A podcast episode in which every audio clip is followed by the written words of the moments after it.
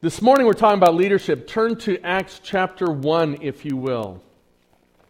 And we're going to wrap up the first chapter of Acts after 3 weeks. I'm so excited.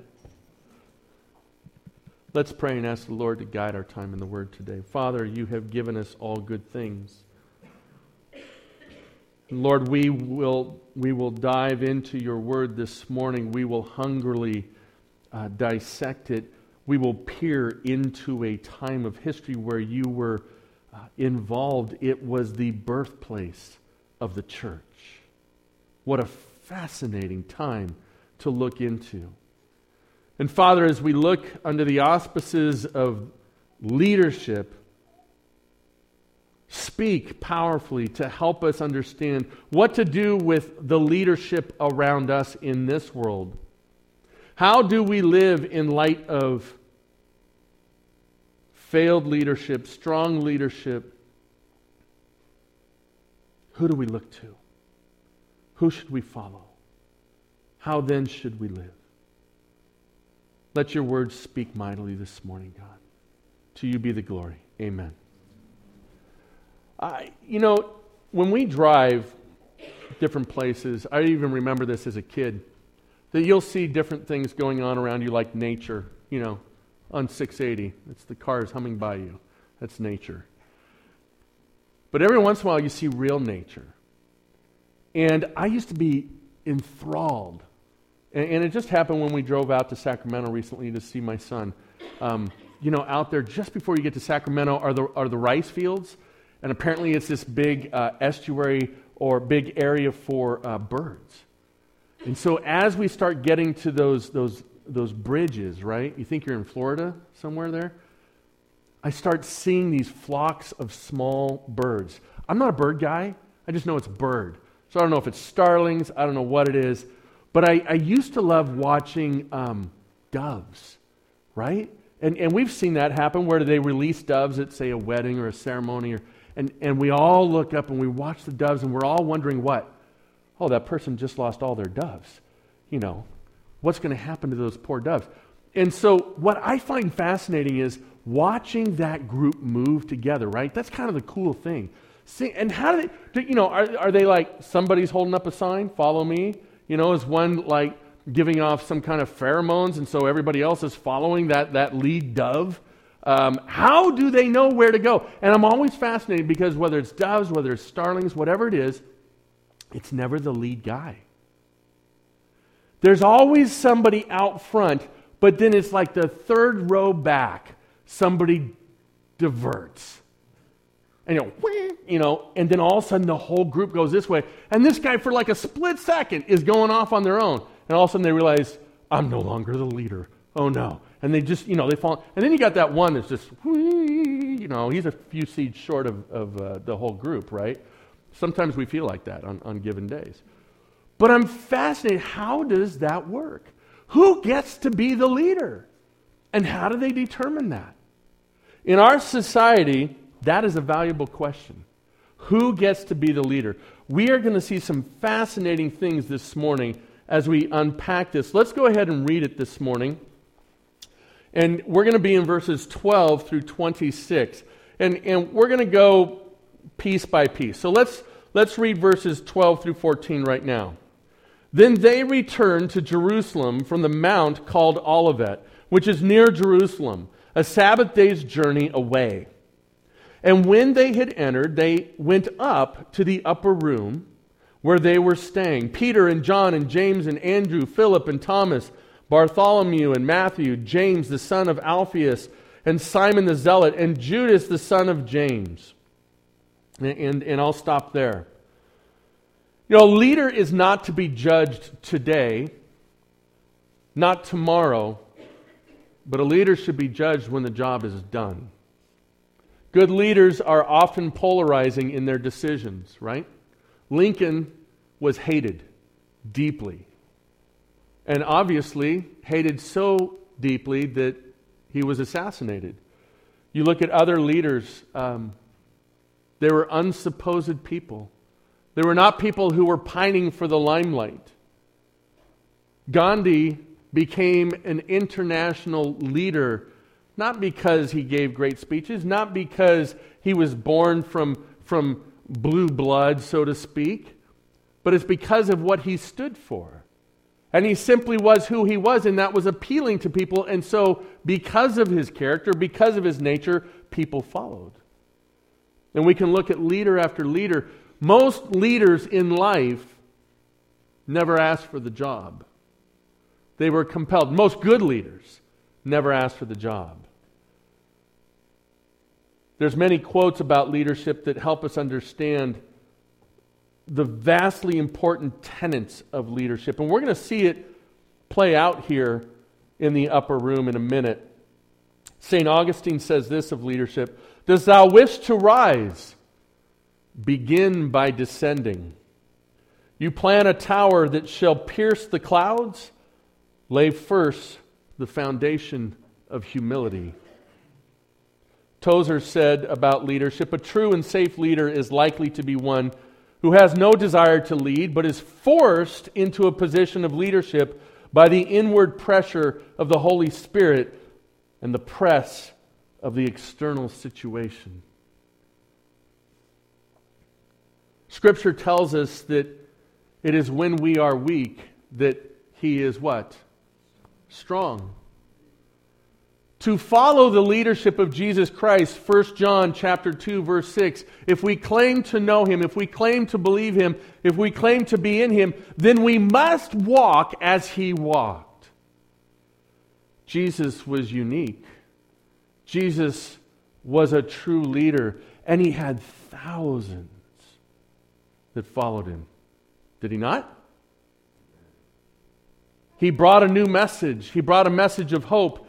He brought healing to people. And yet when people wanted to crown Him, what would He do? He would retreat. He would remove Himself. Because He understood His purpose, His conviction, His time, the ultimate plan, and it was to serve. Jesus says to His disciples, unless you are willing to serve, unless you are willing to leave your family, your comforts, unless you're willing to take up your cross, you cannot be my disciple. This is Jesus' leadership. And He got people to actually do that. Why? Because He demonstrated it. He walked it. He walked the walk while He talked the talk. And so John says, if we want to claim Jesus, we have to walk as Jesus walked. Each of you, in a certain form or in a certain way, is a leader. Why? If you know Jesus Christ, you've been asked to represent Him. That makes you a leader. You see, we look at leader positionally sometimes, don't we? Someone who's standing up here on the stage. Fine, I'll fix that. I'm no longer your leader. Right? That works, right? Of course that doesn't work. But that's what we do in our society. You know, we hear a statement all the time. Not my president. Right? Oh, now you did it, Pastor. You're right. I did it. And we're going there today. We are going there. You know, here's the fascinating thing. If you're on Facebook, you might need to cleanse your mind for a long time. But here's what's fascinating about Facebook. And I just read this from a good friend of mine who commented on this very issue and some great words of wisdom. We need to stop. If you're on Facebook, we need to stop grabbing articles from third-party groups that support our position and just throwing them out there so that it stirs up more and proves my side and shows how good my president is or how bad my president is. And it's so hard to see people who should be so enamored with Jesus Christ and living in His peace and His love, so disturbed by who the leader of this country is. And by the way, who am I talking about? I'm talking about all the Christians who posted horrible things about President Obama. Now I got your attention, don't I? Because I'm sure there are many of you that thought I was going the other way. Well, fine. Since you asked me to, I'll go that way too. Jesus said these words, "Render unto Caesar that which is Caesar's, render unto God which is God's." If you know Jesus Christ as your Lord and Savior, you are God's. You belong to no man. And no man has power to take away your life, your peace, your love, your joy. No man. No Congress, no Supreme Court, no president. Nobody. But you can give it to him.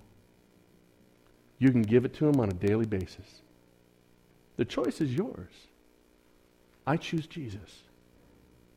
I choose Jesus. Why? Because it works. Let's look at it. How was that for an intro? That wasn't on the notes.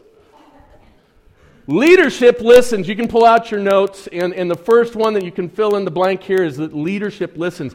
This is fascinating. I'm going to try to do this through the avenue of storytelling.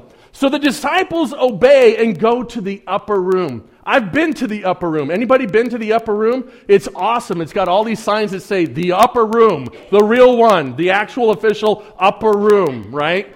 And you're like, wow, you really still have it. And it's amazing how polished everything is. And there's nice new paint and everything. And by the way, if you're charismatic and you go to the upper room, I kind of advise against it. Although, you know, all of Jerusalem is stone. I went there with a good friend of mine. We were up there, and a lady got slain in the spirit, and she fell down and hit her head on stone and knocked herself unconscious and had to be medevaced out of there. So you be careful where you are when the spirit hits you in Jerusalem. That's all I'm saying. I've been to the upper room. Fascinating place. I don't know that it was this one. Probably not. What do we know about the upper room? Probably the place where they had the Last Supper. Probably a frequent place of community that they gathered in, right? A familiar place, a safe place. Is this a safe place? I certainly hope it's safe for you. I certainly hope this place is safe for you. I hope that this is a place you want to gather to, that there's a warmth, there's an understanding that when you arrive at this place, just picture yourself like the disciples that you've gathered that night. Now, they obey Jesus. What? We left this, right? Jesus said, do what? Jesus said, you're going to be my witnesses in Jerusalem, Judea, Samaria, to the other ends of the earth. And he says, wait, just wait. The Holy Spirit is coming. Go nowhere. So where do they go? They go to what's familiar. And they're all gathered there. They obey. Leadership listens. Now they've got some pretty big leaders of the church here, right? John, Thomas, Bartholomew, all of these individuals that went out and they took that word, they obeyed. And you also have Peter, right? You got some real leadership material here. Have you ever been in a situation like they were in where all of a sudden everything gets flipped on its head? Remember what their words were. Before you leave, Jesus, what about this kingdom thing? You were going to get rid of the Romans, right? Jesus, we can't stand the Romans. They're orange. They have bad hair. They want to build a wall.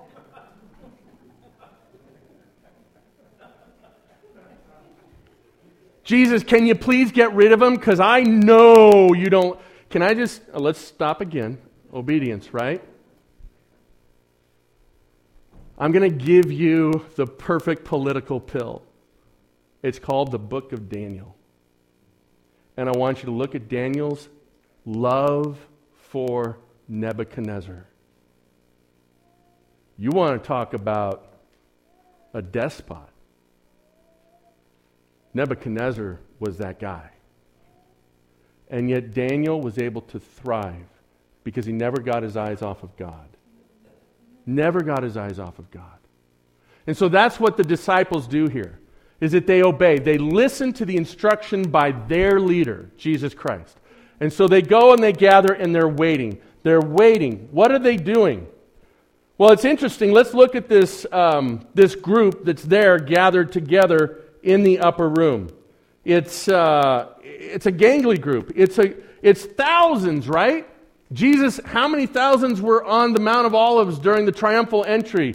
It's the thousands that came from Galilee. It's all these people because Jesus, being God, such a strong leader, had an incredible ministry over the 3 years that he was there. Think about how many people he healed. If Jesus healed you, would you not follow him? Would you not have this great dedication to him? So many. It must have been a huge room. It's just an upper room, and there's 120 people there. Brothers and sisters, the first church. This is it. This is the very first church. 120 people. That's where it started. Pretty cool.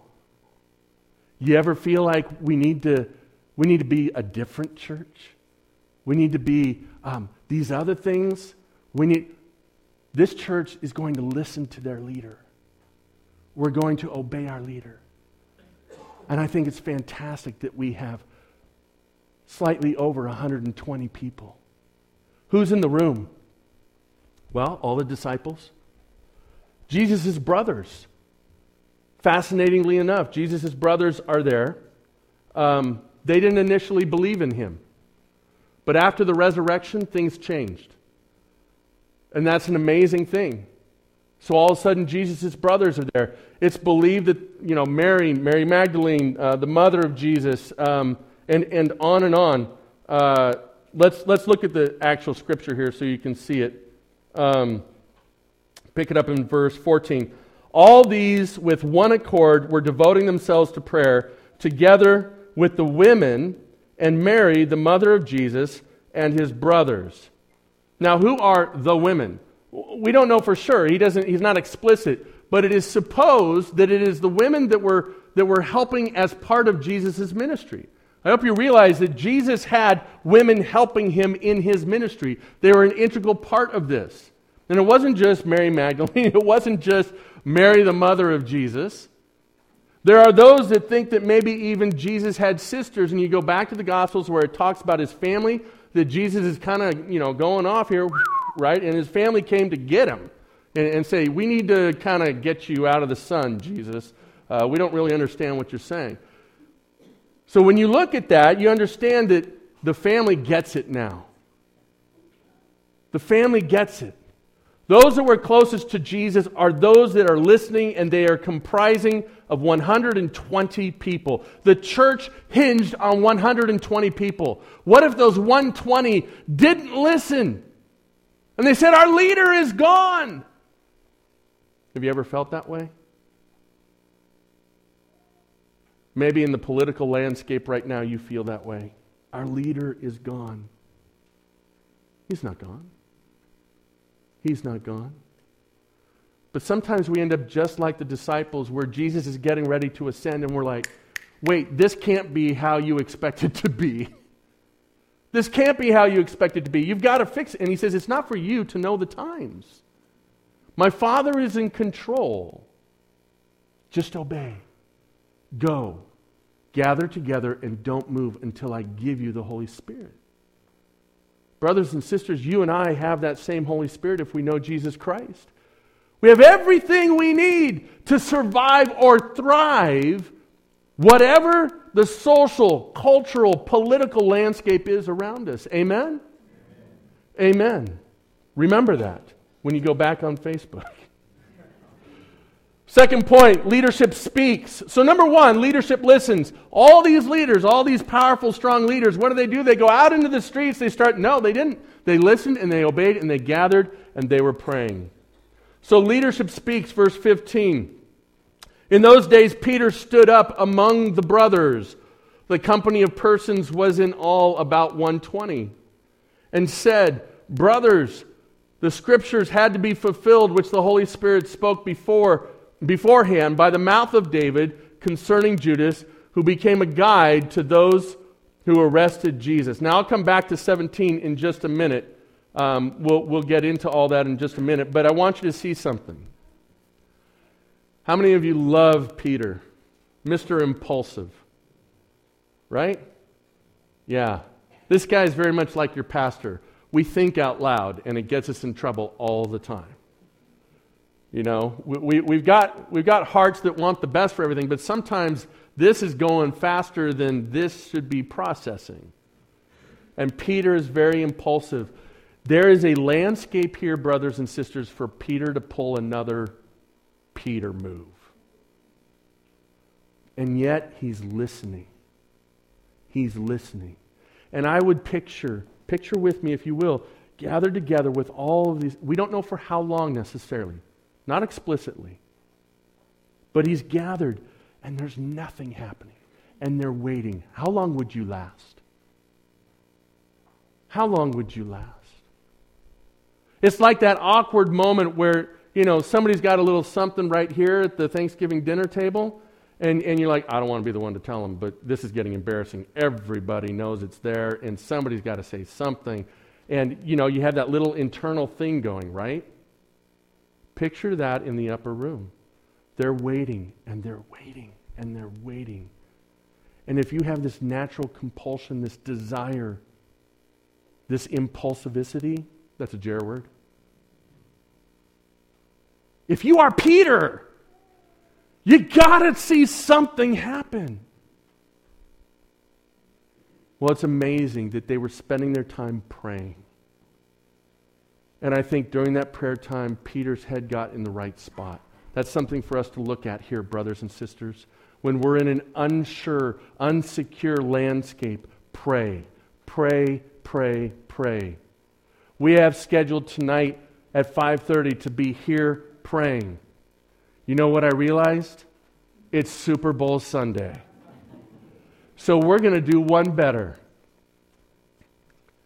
I'm going to ask you all to follow in the tradition of the first church. And when the halftime show goes on, I know how much you all love Lady Gaga. I know you got posters in your rooms. I know she's on your playlist. Okay, I got it. No, I don't know that. And we'll have a counseling session if you do. I said that very softly so it can't go out over the internet. Here's what I would like us to do.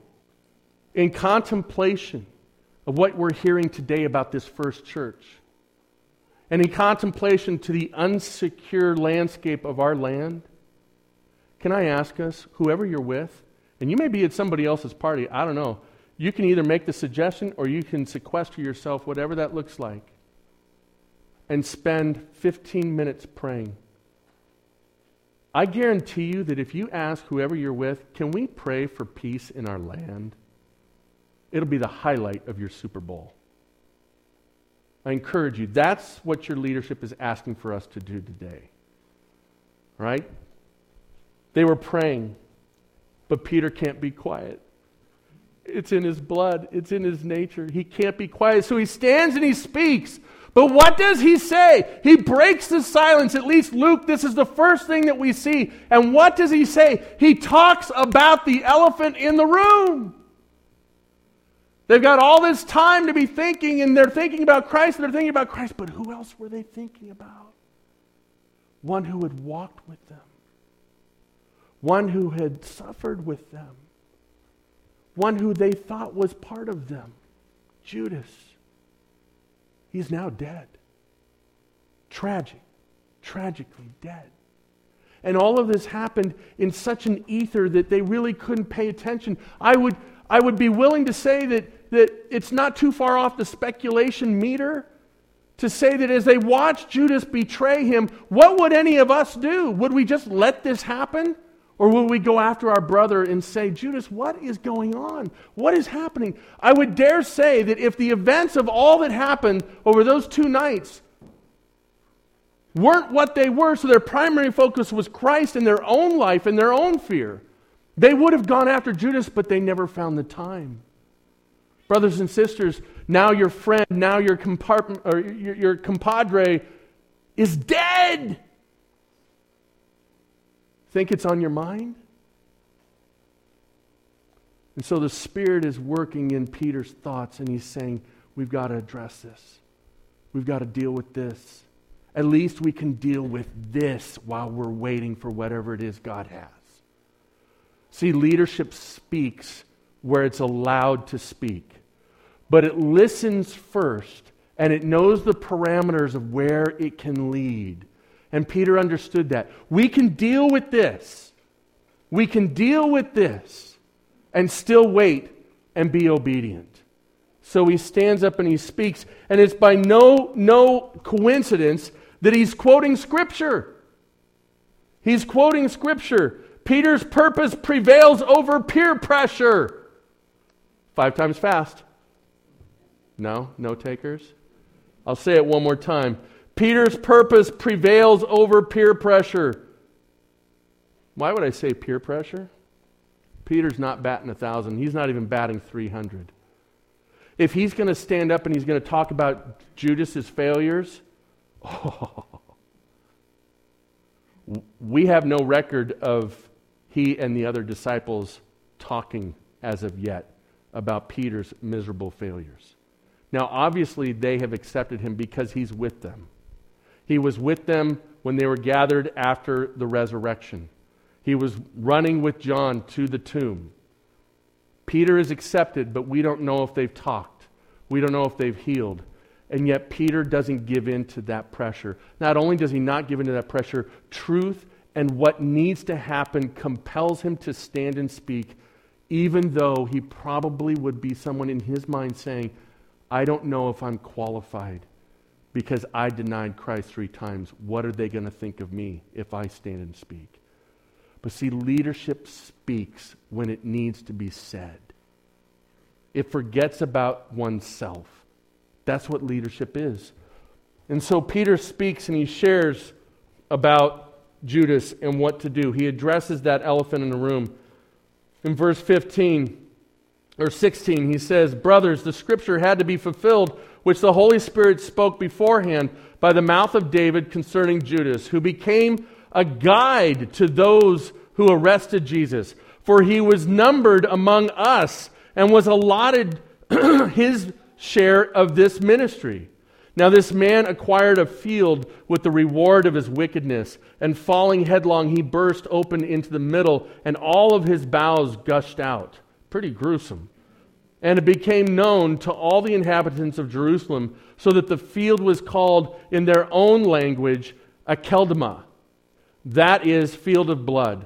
For it is written in the book of Psalms, may his camp become desolate, and let there be no one to dwell in it, and let another take his office." This is fascinating. By the way, we're going to be scheduling a trip to Israel sometime next year.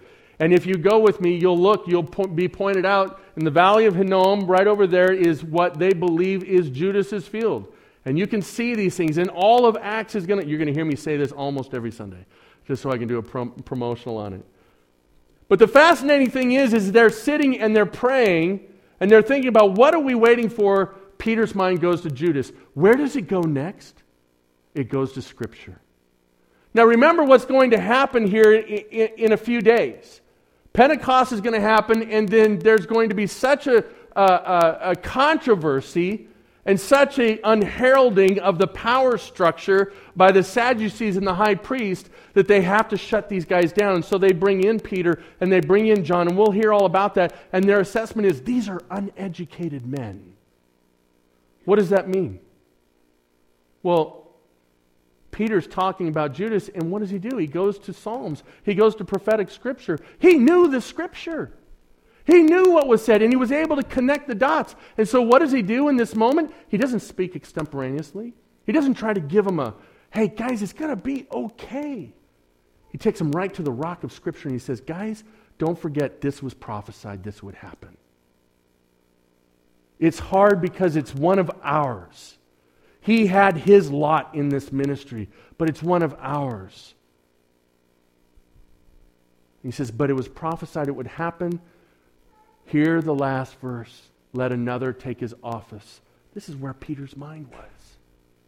Thinking about who they were, what they were asked to do, and so they needed to be complete. Why? Why could they not have gone out with 11 disciples? Here's a fascinating point, because much of what happens in the New Testament under that new dispensation is a fulfillment of the Old Testament. In the Old Testament, 12 tribes of, right? Do you know that when the new heaven comes down, there are 12 gates? And those are related to the 12. There's all this prophecy that fits with this. That's why it's believed there had to be 12. And so Peter's thinking as a leader. He's thinking as a leader. What's the next point? Oh, this one's not easy. Leadership fails. Leadership fails. Have you ever been in a position where you had to lead something and it just fell flat on its face? How'd you feel? Right? Never is this seen more than on the junior high playground. In the choosing of captains for teams. Who's going to be captain? Everybody takes a step back. I don't want to be captain. I don't want to be captain. I don't want to do it. It still happens out here with our basketball on Wednesdays, right? We don't choose captains. We kind of do what they're going to do here in a moment. We kind of like cast lots to see who's going to be on what teams. So we eliminate any sense of leadership, right? We let our play determine our leadership. That's why I'll never be the leader. So leadership fails. And in verse 20, we see him say, "Let another take his office." It had to be hard to hear this. I just received another piece of information about a pastor in Tennessee that had started a church. And recently, he announced to his congregation, "I'm done. I'm done. I can't do this anymore. You all see what I do on Sundays, but that's a small portion of what this is." And he says, "I'm empty. I have nothing left inside of me." Because he spent all this time trying to build this, and this. And see, when a leader doesn't understand the limitations and doesn't operate within that, then they will fail. I actually don't necessarily see that as a failure. I see it as wisdom to step away when you don't have anything left in the tank. Michael Jordan should have done that 3 years prior to his retirement. Leadership fails. Failure serves a purpose. It humbles, it instructs, it teaches and strengthens. Perfect plans aren't always clean, yet they are necessary. Right? Because we think, well, if I'm just going to fail, then I'm going to set it up to fail. Why set up a really good plan that goes beyond what I can try to do? Because if it's God's plan, God will make it succeed. Amen? God will make it succeed. Making sense of failure and tragedy, Peter turns to the Word of God. The last point today is leadership chooses. Leadership chooses. And let me finish this out. This is fascinating what happens. So they hear the message of Peter, and they say what? "Peter, sit down. Who are you to talk?" Right? That's in your... No? George, is it in the Amplified? It's not in the Amplified? No! He got no rebuffing. They listened to what he said because it had wisdom, because what? Their leader who stood up wasn't quite the leader yet, but he just felt compelled. He felt led by the Spirit. He wasn't promoting himself. He was addressing what needed to be addressed. And where did he go? His own authority? No. He went to Scripture. And that unified the room, the 120 church. Right? And so what are they going to do? Well, the instruction's clear. We have to choose another. So they formed a committee, and the committee met at least 10 times. They surrounded it with prayer. They communicated effectively to all the other 120 in the room, and then they took a leadership assessment test on those that were there in the room, and then they went ahead and posted that to all the other people in Jerusalem. Let's see what they did. So, one of the men who have accompanied us during that, accompanied us during all the time that the Lord Jesus went in and out among us, beginning from the baptism of John until the day when he was taken up from them. One of these men must become with us a witness, right? They were listening. Leadership listens. They were listening to Jesus' words. And so he's saying, this is what we're going to do. And so we're going to choose one of the men that were with us the entire time to replace Judas and become that witness. They have their purpose. They know what they're to be about. And Peter is reiterating the purpose from Christ from prior at the ascension. And now there's two guys. And they put forth two. Joseph, called Barsabbas, who is also called Justus, and then Matthias. And they prayed and said, "You, Lord, who know the hearts of all, show which one of these two you have chosen to take the place in this ministry and apostleship from which Judas turned aside to go to his own place." And they cast lots for them, and the lot fell on Matthias, and he was numbered with the 11 apostles. Who's going to be our new pastor? Well, we've got a strategy. It should be someone who's kind of with our belief system. It should be someone maybe that's been with us kind of from the beginning. It should be someone who agrees with our vision of where we're supposed to go, because that's God-given. Okay, we got all that. Okay, we're going to narrow it down to these two guys. Okay, how do we decide that now? Let's crack for it. Paper, scissors, rock.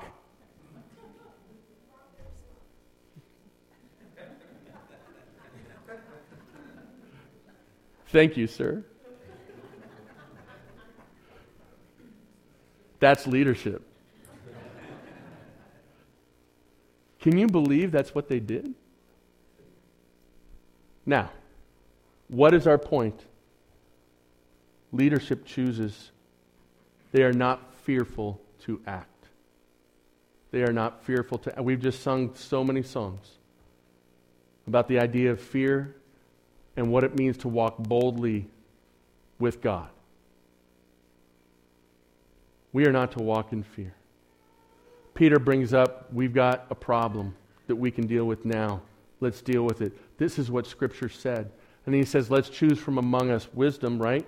Let's choose from among us someone who's been with us from the beginning. Because why? Jesus put this mandate on us. We have our purpose, and that is to go out and be witnesses to the resurrection, which is exactly what Jesus said. If that's going to happen, we need somebody who's going to be able to say all things that we can say, that they were a witness. It has to be somebody who saw all this. Obedience to the message. Okay, we got two guys. One guy who has three names. It's unbelievable. He's so popular. He's got three names. And then we got this other guy, Matthias. Well, we can't choose. So what are we going to do? We're going to leave it in God's hands. And we're just going to cast lots. And whichever lot falls on that person, we're going to trust that that's who God's man is. What's the challenge with this, and why would I say leadership chooses as our last point? We've got electoral colleges, we've got popular votes, we've got primaries, we've got all of these things, and whenever our person doesn't get chosen, there is violence in the streets. And life is over as we know it. How do you think this Justice guy feels? His name is Justus. I can just hear him saying, 2 out of 3, 2 out of 3. No, there's nothing recorded along those lines. It's that the lot fell upon Matthias and they moved forward. You are now part of this group, Matthias. You're part of the 12. What is required to do this? And here's where I want you to rest. You know, sometimes, this is where we started, sometimes we wonder, where is Jesus in all of this? And we have problems trusting. You go back to the priestly prayer, John 17, and Jesus is talking to his Father before the crucifixion, and he says, I have not lost any of them except the one. He even acknowledges it before his Father. Now, Psalm says what? Because you could hear that, I could hear that and say, oh, wow, really? Jesus, You only win 11 for 12? I mean, that's a great batting average, right, Mike? But it's not Jesus' batting average. It needs to be 12 for 12. Go back to Scripture, my friends. I don't know why the 12 weren't thinking about this beforehand and wondering, conspiracy theory, who's going to be the guy? You see, Scripture said there had to be one that betrayed Jesus. That's why Jesus didn't really lose one the way we think of it. But I think that maybe there would be a permeation in my mind. Can we really trust God like this? Casting lots. Can we really trust God to establish the new leader in this group when that one failed and Jesus handpicked him? What do you do with that? In closing, yes, you can trust God. Because there's a deeper part of the story that most people aren't aware of. Matthias was faithful to the end. That's all we need to know, right? A leader is not determined by today. A leader is not determined by tomorrow. But a leader is determined as to whether they were a good leader at the finish of their work. All 12 disciples glorified God. All 12 disciples fulfilled that vision. For you and I, living in the world that we live in, we just got to peek into the very first church of 120. We got to see how they handled their very deep crisis while they were waiting. We got to see Peter step up and start to become the leader Jesus Christ prophesied he would become. We got to see Peter's steps of leadership to go back to Scripture and say, this must be taken care of. And how did they finish in this story? This church of 120, they said, ultimately, when it comes down to choosing between these two guys, we were part of the process, but between these two guys, we're going to leave it to the Lord, and we're going to cast lots, and we trust you, God. And what happened? Matthias was faithful to the end. Can I encourage you? Run with that thought. When you're getting hampered by the political landscape, whether it was 8 months ago, or whether it's 8 months from now. Trust in God. It's His leadership that carries us through and helps us thrive. Amen? Amen. First look into the church at 120. I'm going to go ahead and pray for the offering this morning. Then we have a quick, just kind of a quick look into a couple guys fishing. And we'll see what that looks like real quickly. If you've brought your offerings today, thank you so much. I'm going to pray that the Lord blesses those offerings. If you're visiting with us or if you're new or you have any prayer requests, fill those out on the back of those cards. And as you exit today, the box on the right, you drop that card in the box on the right. Your gifts and offerings go in the box on the left. And just know that we're aware of a lot of the challenges that are happening within the body. We've been praying for them this week. Please be in prayer this afternoon.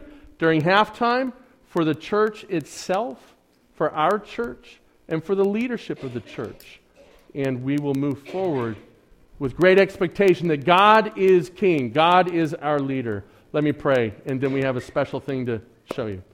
Father, thank you so much today for showing us some insight from the first gathering of the church, your church, the bride, a group of 120 that did it right.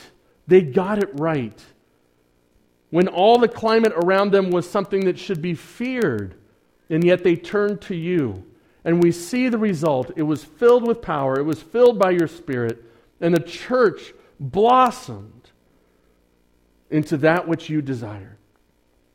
Let us live in this pattern. Use our gifts today. Use them for your glory. Use them for your abilities, your work, and multiply them. Bless the giver, Father. To you be the glory. Amen.